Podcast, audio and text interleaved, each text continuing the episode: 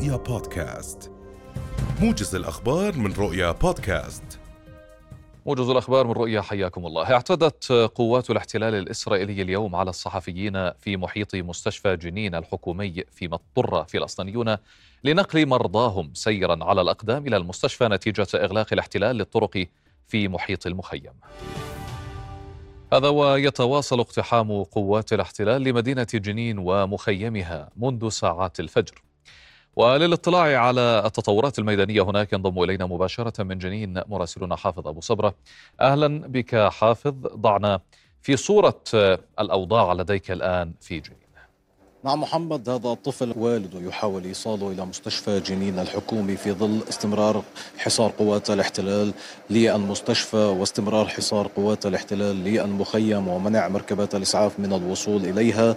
قبل دقائق فقط أعلن عن وفاته لأنه وصل إلى المستشفى في حالة صحية صعبة يرثى لها جراء تأخر خضوعه للعلاج، وهو المصاب بأمراض مزمنة من قبل. ويعني للأسف هذا يؤكد على يعني جرائم الاحتلال، دليل جديد وشاهد جديد على إجرام الاحتلال الذي يمنع الطواقم الطبية من أداء واجبها ويمنع مركبات الإسعاف من الوصول حتى إلى الحالات المرضية وليس فقط الجرحى من المواطنين الفلسطينيين. وأيضا يحاصر مشفى ويمنع الطواقم الطبية من الحركة في داخله. قبل دقائق فقط أيضا رصدنا عمليات إطلاق قنابل الغاز المسيل للدموع داخل مستشفى جنين الحكومي، حيث تواصل جيبات الاحتلال تواجدها بالقرب من المدخل الرئيسي من المستشفى، وتغلق بشكل كامل المدخل الرئيسي لمخيم جنين على بعد ما يقارب النصف كيلومتر من هنا من حيث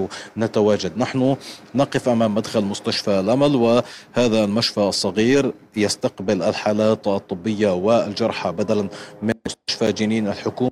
ما منعت قوات الاحتلال مركبات الإسعاف من الوصول إلى مستشفى الشهيد خليل سليمان الحكومي. قوات الاحتلال تواصل عملها في داخل المخيم وتدفع في كل نصف ساعة بتعزيزات عسكرية إضافية ما بين ناقلات جند وجيبات عسكرية، والحديث كما قلت يدور عن عشرات حالات المعتقلين من بين المواطنين اللاجئين الفلسطينيين من سكان المخيم.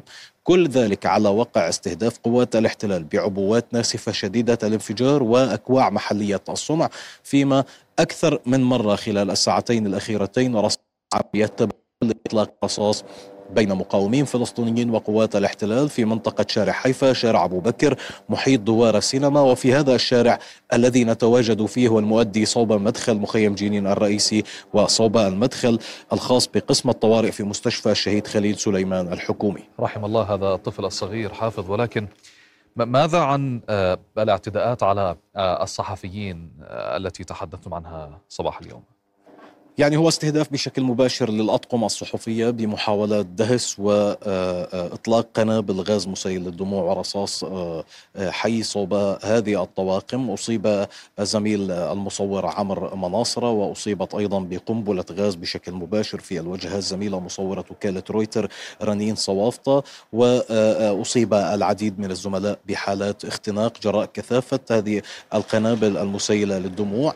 ومنعنا حتى من البقاء في محيط مدخل قسم الطوارئ في مستشفى الشهيد خليل سليمان الحكومي، وكان الخيار إما أن نكون محاصرين داخل المستشفى أو أن نكون على بعد مسافة كبيرة جدا من موقع عملية الاحتلال العسكرية التي تتركز عند المدخل الرئيسي لمخيم جنين وفي ساحة المخيم الرئيسية بالقرب من مستشفى أو من مسجد عفوا الشهيد خليل طوالبة. فيما يركز الاحتلال عمليات التجريف في ثلاثة حارات رئيسية في المخيم، في المنطقة الشرقية حارة الحواشين بالقرب من الساحة الرئيسية وحارة جون في عمق المخيم، وحارة الجابريات أو حي الجابريات، هذا الحي المضاف حديثا إلى المخيم في منطقة المخيم الجديد في المنطقة العلوية منه. ثلاثة مواقع رئيسية يجرفها الاحتلال، فيما انسحبت الآليات بعد تجريف منطقة تسمى بطلوع الغبز في عمق المخيم. هذا ال هذه ال هذا الشارع المنحدر بشكل كبير جرفته الاحتلال بشكل كامل، فيما تقول شهادات من داخل المخيم بأن قوات الاحتلال تعمل على مداهمة المنازل المنازل وإجراء تحقيقات ميدانية مع سكانها واعتقال العديد من السكان. والحديث يدور أيضا عن أن قوات الاحتلال بدأت بتجريف الأزقة الضيقة في داخل المخيم ضمن عمليات تدمير البنية التحتية الخاصة بحياة اللاجئين الفلسطينيين. يتزامن كل ذلك مع انقطاع للتيار الكهربائي داخل المخيم عن أحياء ومساحات شاسعة في منذ ساعات الفجر مع بدء الاقتحام، وانفجار عدد كبير من أنابيب فالصحي، ما أدى إلى يعني مشاكل كبيرة فيما يتعلق في محيط المخيم. حافظ أبو صبره مراسلنا من جنين كنت معنا، شكرا جزيلا لك. وننتقل الآن إلى الخليل، إذ تنظم الكوادر الطبية وكوادر الإسعاف وقفة تنديدا باعتداءات الاحتلال الإسرائيلي المتواصلة والمتعمدة للكوادر الطبية في غزة والضفة الغربية.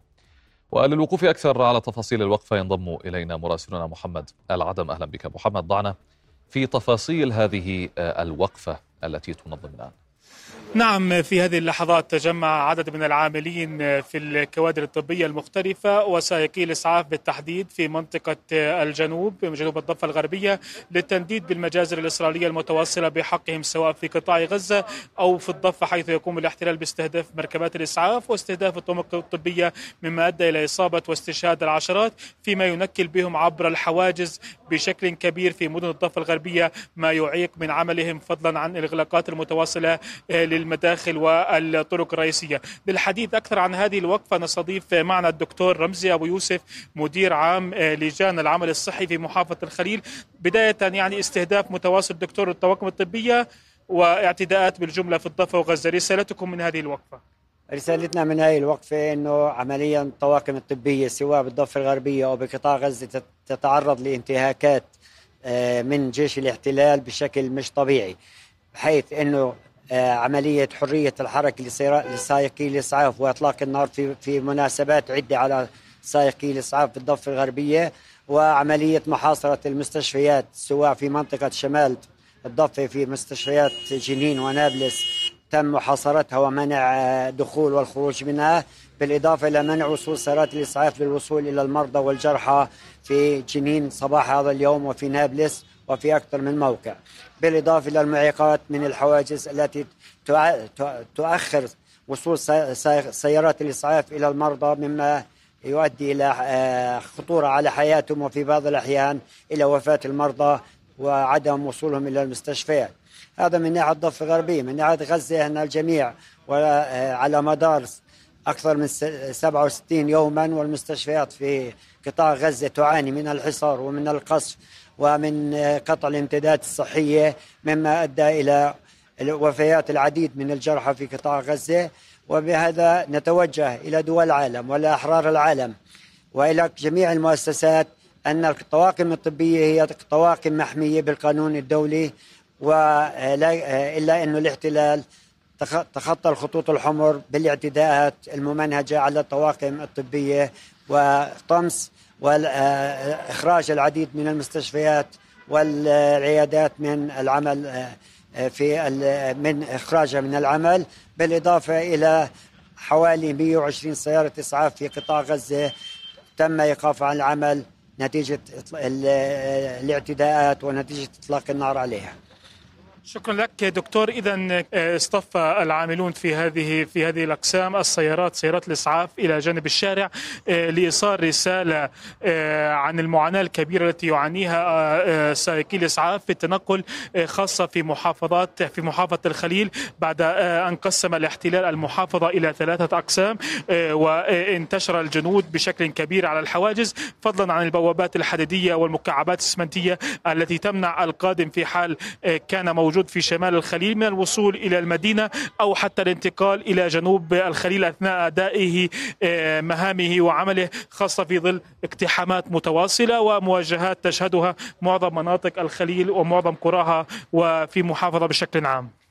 طيب محمد، ماذا عن الاقتحامات والاعتقالات المتواصلة في الخليل وغيرها من محافظات الجمهور. نعم، ليلة أمس شهدت قرى محافظة الخليل حملة مداهمة وتفتيش كبيرة كانت أو تركزت في تفوح في وسط المدينة، حيث اقتحمت العشرات من الآليات البلدة وقامت بمداهمة عشرات المنازل وتفتيش وتفتيشها قبل اعتقال عدد من الشبان واقتيادهم إلى جهة غير معلومة.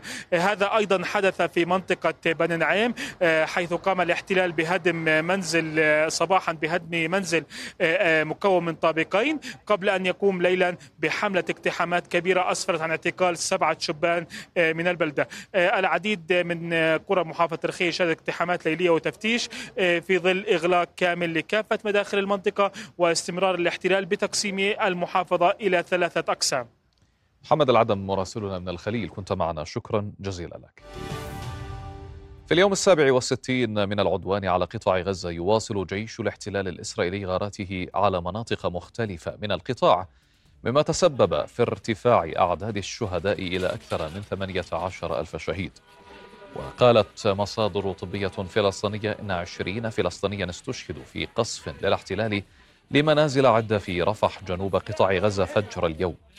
وقصفت مدفعية الاحتلال بلدة جباليا شمال القطاع ومدينة خان يونس في جنوبه.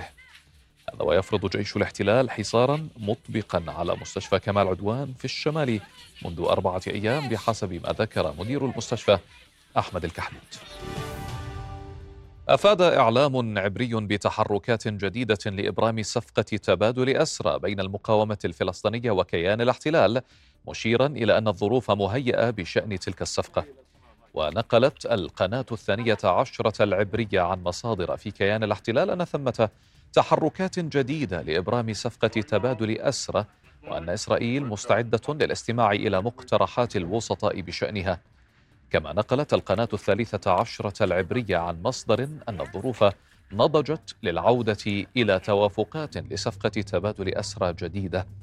ويأتي الحديث عن صفقة التبادل المحتملة في وقت قال فيه منسق السياسات الاستراتيجية في مجلس الأمن القومي الأمريكي جون كيربي، قال إن التوصل إلى هدنة جديدة مهم من أجل إخراج المحتجزين في قطاع غزة، غير أن الخارجية الأمريكية قالت إن موقف واشنطن هو التوصل إلى هدن إنسانية وليس وقفا لإطلاق النار. وصلنا لختام هذا الموجز، في أمان الله.